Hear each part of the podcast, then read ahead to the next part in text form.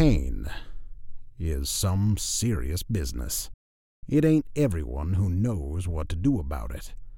Now I hear there's a podcast just about this. It doesn't talk of pain alone, but other interesting things distracting the mind from it. So I suggest you tune into Outsmart the Pain and listen to what Karsten has to say about it. Get ahead, get it done. Listen to the podcast and maybe change your life or someone else's.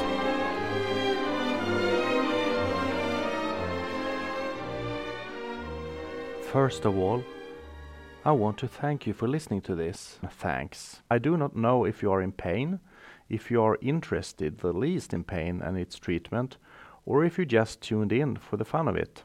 Nevertheless, I am happy you're here. I will talk about the last season. Also, I've had a talk with Elin Rombo as a follow up. Her episode was called The Game Changer after 30 years, and she said that she was better two months after meeting a pain specialist, although having had pain for 30 years. Was this just pure luck? How is she now? I gave her a call to do a follow up. You need to listen to this. So, what happened this first season of Outsmart the Pain? The podcast has actually been in the making for a year in very small steps, so I could start it completely by myself everything digital, making long distance interviews, so the sound can sometimes be a bit funny. I edit everything myself, why it has to be in English. My program does not understand Swedish sentences. I get all my sound effects from Freesound on the net and use the cheapest hosting I could find. No sponsors so far, but I have not really had the time to go looking. Maybe someday someone shows interest in supporting my show as well. Who knows? We have covered a lot of different subjects, and today I would like to make a short review of this fall. If you haven't heard my Christmas story yet, I will end the show with this one. You can skip the last five minutes if you don't want to hear it again. In my planning, my thought was actually to only make solo episodes as a kind of educational tool. So my first episode explaining the pain was my first one. It will be explained in the same way I explain it to my patients, and since the feedback has been only positive, I will stick to it. There I try to explain different sorts of pain. Usually I draw a picture when I talk with patients, but since this is a bit difficult in a podcast, I put a drawn image on my webpage karstenalbeck.com. I put a transcription of my pods there as well, so you could read the text if it was hard to understand. But I did not have the time to do this later on, so if you want me to reconsider, please let me know. One thing I try to point out is that I call it persistent pain and not chronic pain. You should too. Most people call long term pain chronic. Since the word chronic often says that it is irreversible, we would rather like to call it persistent pain. In Swedish it is långvarig smärta instead of kronisk smärta.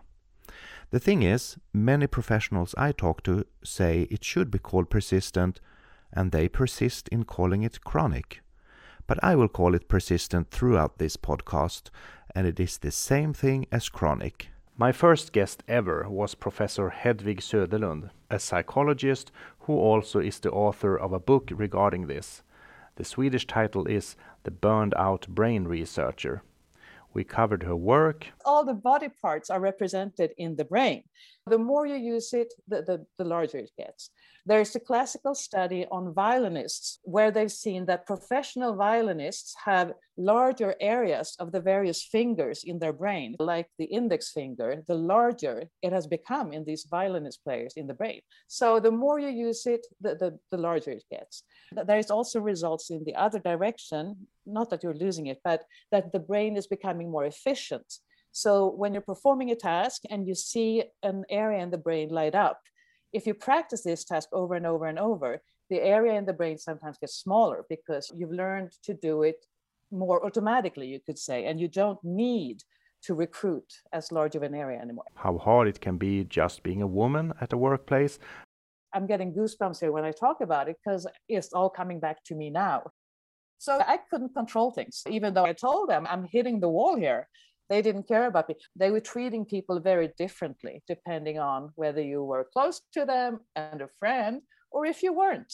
There was a lot of nepotism, hmm. honestly, and sexism going on. And I wasn't part of the crowd. But also her way out. No manuscript, but just a talk, which made me think that interviews might be working in this pod as well. The next guest was Susanna at Cefa Kommunikation, which went well in line with the first guest, since it had to do with being depressed or burned out, combined with pain. I was at my parents' house and my legs just, I just fell down totally. And my back just didn't lift me anymore. Like you lost your power, yeah. so to speak. Yeah, okay. and I was in so much pain, so much pain. So I couldn't stand up. Crazy because I, I could do everything at that time. I, I was a power woman with no limits. My sister and my father almost carried me to the car, and I drove 45 minutes to my town to just get home with two children in the car. And I called my husband during the way, asking him if he could see if we had any painkillers in the house because I think I need some, which I also never ever took pills hmm. because why? The day after was even worse. So I had to go to the emergency. I got pills I never even could ever have imagined there existed then the doctor told me, You can't go to work. I, I, was home for a few weeks. I couldn't sleep. I couldn't stand up. I couldn't sit. And the way out. You, you can come out stronger of something like this. Yeah, because you need to get you to know yourself. Hmm. Why did it become like this? It sounds harsh if people are listening feeling like this, but you need to understand why you came to this point pushing yourself not listening to all the signals your body gives you not understanding why you're pushing yourself she also talked about social media and how to think about using this. Take home message her life was 100% better now than before so she changed it. Actually both susanna and hedvig started their own businesses. It's a hardship to do this, but the upside is the possibility to be the boss of your own time.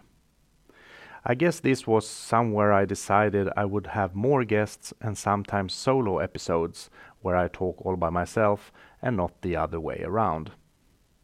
Next guest was a pain specialist, not by profession as a physician, but being someone having had pain for a long time. Pete Moore from Great Britain also started his own business with the website paintoolkit.org. He talked a lot about accepting the pain, taking charge of the situation, and not being the passenger in the car. There was no future. It was just every day melted into the next one. The pain was just going on every day. And I just woke up and said, How much pain am I going to be in today? Looked in the mirror, I saw myself, and I thought, This is the guy that's going to get me out of this mess. So it was about me taking action. Be the driver. It's a somewhat shorter episode, but some of my Swedish listeners thought it was hard to follow his accent, so I guess it was good not to make it too long. As you noticed, I have a new episode every second week, and in between I have an insight episode. This is a very short one where I conclude what had been said the week before, sometimes adding my own comments. So if you want to remember what was said or just want to check if it might be worth listening 30 to 45 minutes to a certain episode, be sure to listen to the corresponding Insight episode. My next guest was very interesting, Elin Rombo, a fantastic opera singer, where I unfortunately did not get the rights to broadcast a few seconds of her in the Brahms Requiem, a piece which is one of my own absolute favorites. But she told us a very funny story about how she kind of tricked her way into a world famous conductor and his orchestra. Or perhaps more truthful, she had an excellent agent. But the most interesting thing in my world was her pain story, Having had several tumor surgeries where she was cured as a 15 year old girl, she developed persistent pain, and no one in healthcare told her this was the case. And of course, if no one told her, no one treated her either. So she dealt with it on her own and did so in a very good way. But by chance she met the co-author of the book I wrote, Outsmart the Pain, and was told there was something to do about it. She therefore went to a pain clinic and she said it was so much better. Now, I know many times people ask things at the right time to get the best results they can present. And maybe I caught Elin at the best time to make a point out of pain treatment in this podcast called Outsmart the Pain. Well, then, why not call her? I had this talk with her very recently, that is, three months after the episode was recorded and even longer after her pain treatment started.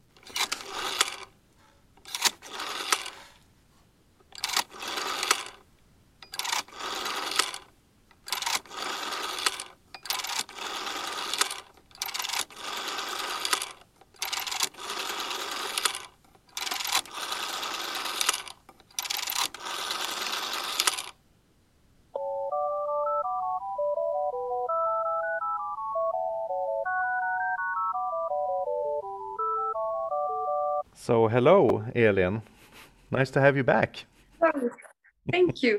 Nice to be back. I, I will not call you every six months to hear how you're doing, but I think it could be interesting uh, for the listeners to hear.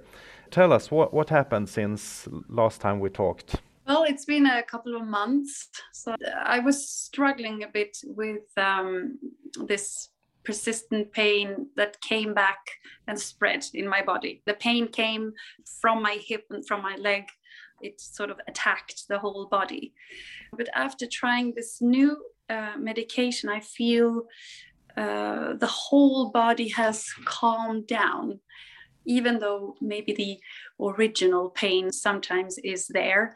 Uh, it doesn't bring the whole the whole body with it in the downfall. So it's it's kind of contained now. Yeah, it's um, in one sort of area only, and the rest of the body can can work fine.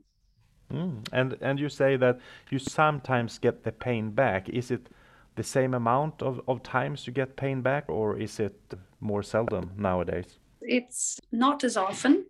It's it's not every day as it used to be. It depends on uh, weather and all that, but it's not as often. No. Did anyone else but you uh, notice that you're better? My husband actually said one day, You seem much calmer, happier, and more content with everything. He's really happy for me. Obviously, he knows the pain I've been going through. So it was nice to hear. I didn't know that the mental part would be so affected uh, or was so affected i guess. I feel much more active and i can work and and i have energy left for not just focusing on pain but to actually do other stuff. Do you think this is due to you having less pain or are you just getting a, a drug that makes you not think about it that you're kind of up in the air among the flowers and music and yeah that helps you know? Music helps. I think it's like when the pain is there you, it's like your companion. But now eh, it's like this little companion is like helping me to carry whatever burden it, it comes with. So it's it's not it's not that that the pain is never there but it's not so present in everything i do this all sounds very, I don't know, from La La Land when I talk about it, but it's like I feel I, I was, I, may I use the description of like being a flower getting watered or something like that. It's like I have, I'm still the same flower, but I now have more water. I can bloom, I can grow. It's mm. the, the pain that really puts a lid on your life and you don't understand yep. what happens until you open the lid and sometimes you need help from a medication and sometimes one, one of the medications that is used is an antidepressant, and that's not because it's giving you a better mood, but it's raising the noradrenaline, which is like our body's uh, pain filter. I, I describe it in my book. You are actually taking such medication, but the lowest dose imaginable, actually. Do you feel that you are getting chemically happier due to the medication, or is it that the pain is lower and therefore you feel better? Hard question. I first noticed after uh, a week or something like that, after starting with the antidepressant, that my body felt lighter. It wasn't so much in my brain, but it was like my body just relaxed or released or something happened with my body. So definitely pain relief, and that makes Mhm. secondary gains. Yeah. Yeah. Uh, and and also um, reason why I don't want to call these medications antidepressants in this context. I would like to call them noradrenic analgesic tablets, actually. So you kind of lose the antidepressant thing because that's not what we're working with here. So, uh, and you did have some dreams, I know, in, in our uh, episode where you said that there are some things that you couldn't do, like uh, getting sweaty by running and not just stop running because you have pain. You haven't actually ran anything because of the pain. So here comes the hard question. have you done anything about all these things now then? The dream is still there, but actually it's not a dream anymore. It it is possible. I, I feel it. I could run. but no, I haven't. And I'm, I'm really stressed now that I have nothing to blame. Like I cannot blame not being able to run actually. No, it's just me being lazy, not running. You're like the rest of us now. no, You're I- I just do- not running. No, exactly. I just joined the next club. But actually, you transferred from the dream state to something that would actually be possible to do. And that's amazing, really. I did run to the metro station, which wouldn't have been possible before. Like I could not run in like sh- regular shoes at all, but that worked too. So Wow. So now you're even a Mhm. Stockholmer running after every bus or subway or anything that you can run after you. so now you need some kind of behavioral analysis that you shouldn't stress, but that's another episode. Uh, well, that's great to I'm hear. and- becoming normal. yeah, but that's great to hear. And I'm doing a short recap now, this episode before uh, New Year. I'm happy that you actually got a New Year's gift in this way, actually, because you transferred your life in a sense, which uh, is did. excellent. And, and I really hope that some listeners will understand the essence of this and starting to change their lives as well. Yeah. So, Elin, thank you so much. I will not bother you. I will not call you again in 2022 to hear how you're doing. I'm so content with this short talk. Anything you want to say that I missed or something you would like to say before I hang up? No, uh, thank you so much for for writing this book. Thank you for helping me, and you are very welcome to call in 2022 as well. Anytime. Yeah, sure. We'll see. We make a follow up after a couple of years. So take care now, Elin, and uh, maybe talk to you later sometime. Okay. Yeah. Bye. Thank you so much.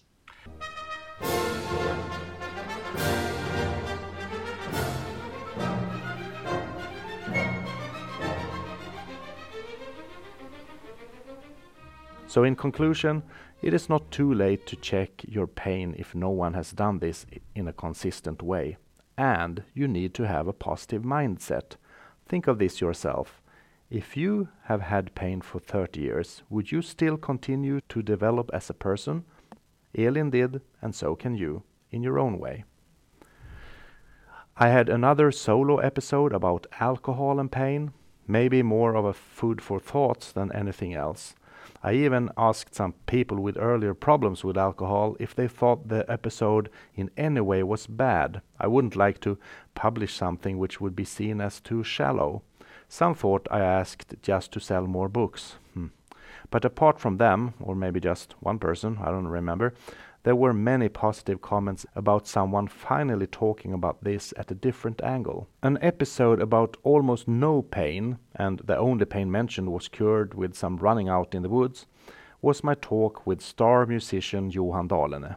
Only 21 years old, and he has been all over the world with his 300 year old Stradivarius. Before we start talking about all different things, I really must ask you playing on a Stradivarius is that just like a cool thing, or is it actually a better sound in an instrument being almost 300 years old? That's a great question. I, I love this violin. It's a Stradivarius from 1736. It's actually quite old um, for being a Strad because he died only a year later or something like this. I borrowed this violin from a Norwegian foundation called Anders Sveaas Allmännyttiga Fond, um, and they are course, super super generous and uh, great. Uh, All over the world with his 300 year old Stradivarius, which you want to call a Strad if you want to sound knowledgeable. If you want to listen to him, just Spotify him. When I talked to physician Michel Tagliati, I thought I would talk about obesity and diabetes but it covered a very vast field, including parenthood, philosophy. I've been listening to modern philosophers about the discrepancy between rights and uh, responsibilities. And, and I think that's something that touches the string with me. And everything in between. And some overweight as well. And there was something about Norrköping. Norrköping. A hundred years ago, or maybe 15 years ago, I worked together with a tremendous physiotherapist, Helene Hallström. She has 40 years of experience of pain, and what she doesn't know as a physio, no one else does. Now, if some episodes are not talking about pain at all, this was all about pain and the consequences of it. If you want to hear another view than the physicians about pain, why not listen to this podcast episode? And I don't think that, that we always have the answers. You have to start where the patient is. Then you have to follow, and then you can discuss and you can try to to follow and to guide um, the, the patient. And then yet another episode without pain. Oh well, there was a bad headache combined with some overweight and less physical exercise and sleep. So when these things were fixed, the headache went away. But this was not why I talked to Mikael Wieander. The reason was he is a great author. He has written this fantastic children's book from 9 through 15 years of age, I think, without the violence, horror, and wizardry you see nowadays. Action, adventure, and actually facts. A 600 plus page book in 12 upcoming parts, where three have already been published. I think that my story is really well understood by the kids, but the parents misunderstand the book because it's so thick. It's like 600 pages and kids don't read anymore. I'm pretty proud of that, that I, I managed to, to get 50,000 kids to read my book in, in Sweden, even though it's so thick. And the typical reader is the one who actually does not read books. As if we did not only cover this, we also talked about chess, restaurant food, music, and other things. This is a truly amazing guest I would recommend you to listen to. And who knows, I would not be surprised if Mikael is a world famous Swedish writer in the future.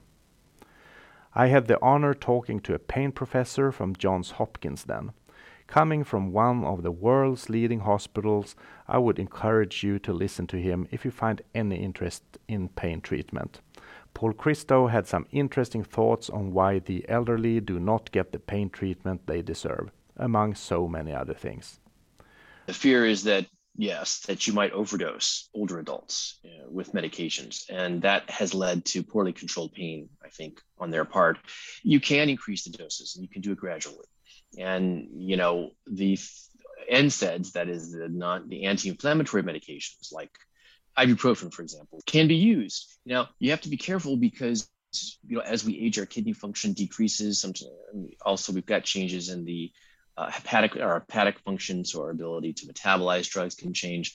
Plus, we can get we might have ongoing medical illnesses. Uh, so you know those drugs can be used and increased gradually.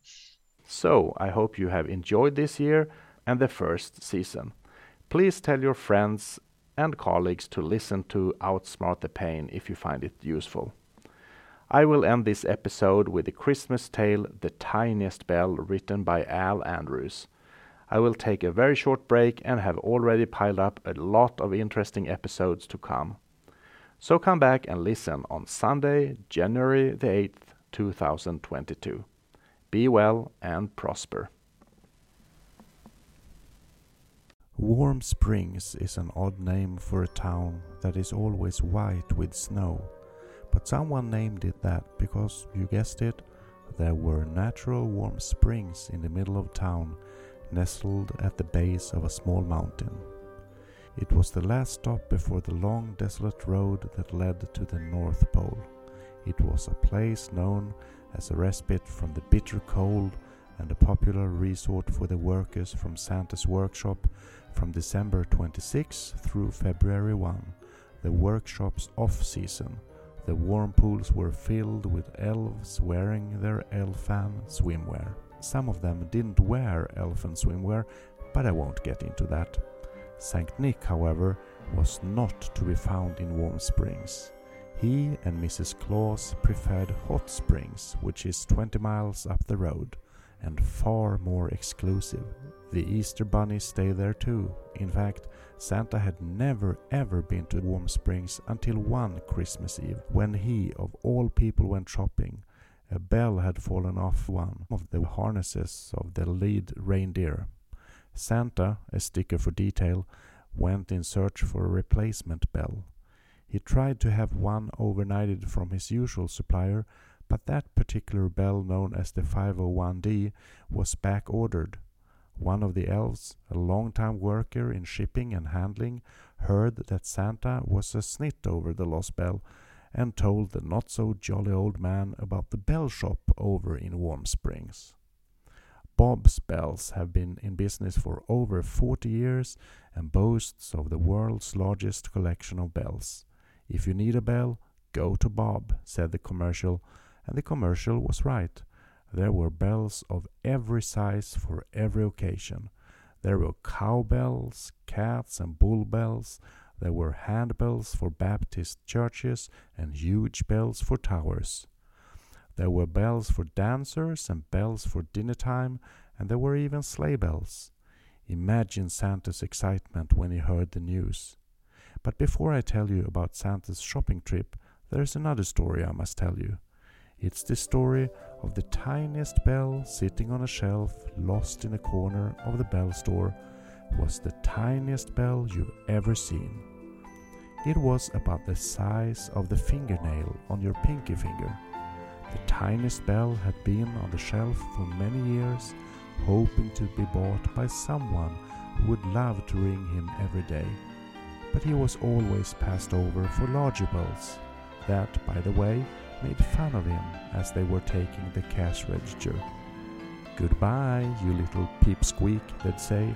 See you later, Beller, they'd call him out to him as someone took them out of the shop. The cowbells were the worst. They said things like, Looks like you're not going to move out here today, which they thought was so funny, but no one else did. One year around Christmas time, one by one, the bells in the store were sold. Every time someone came in, the tiniest bell would hope to be chosen. Visitor after visitor came and went, but no one chose him. Instead, they would pass over him for a larger bell. By Christmas Eve, every bell in the store had been sold, every bell except the tiniest bell. He was left on the shelf all by himself. Never had he felt so lonely and useless. In closing time on Christmas Eve, just as Bob was turning out the lights to go home, there was a knock at the door. When Bob opened it, a strong wind blew away with snowflakes and followed by Santa Claus himself.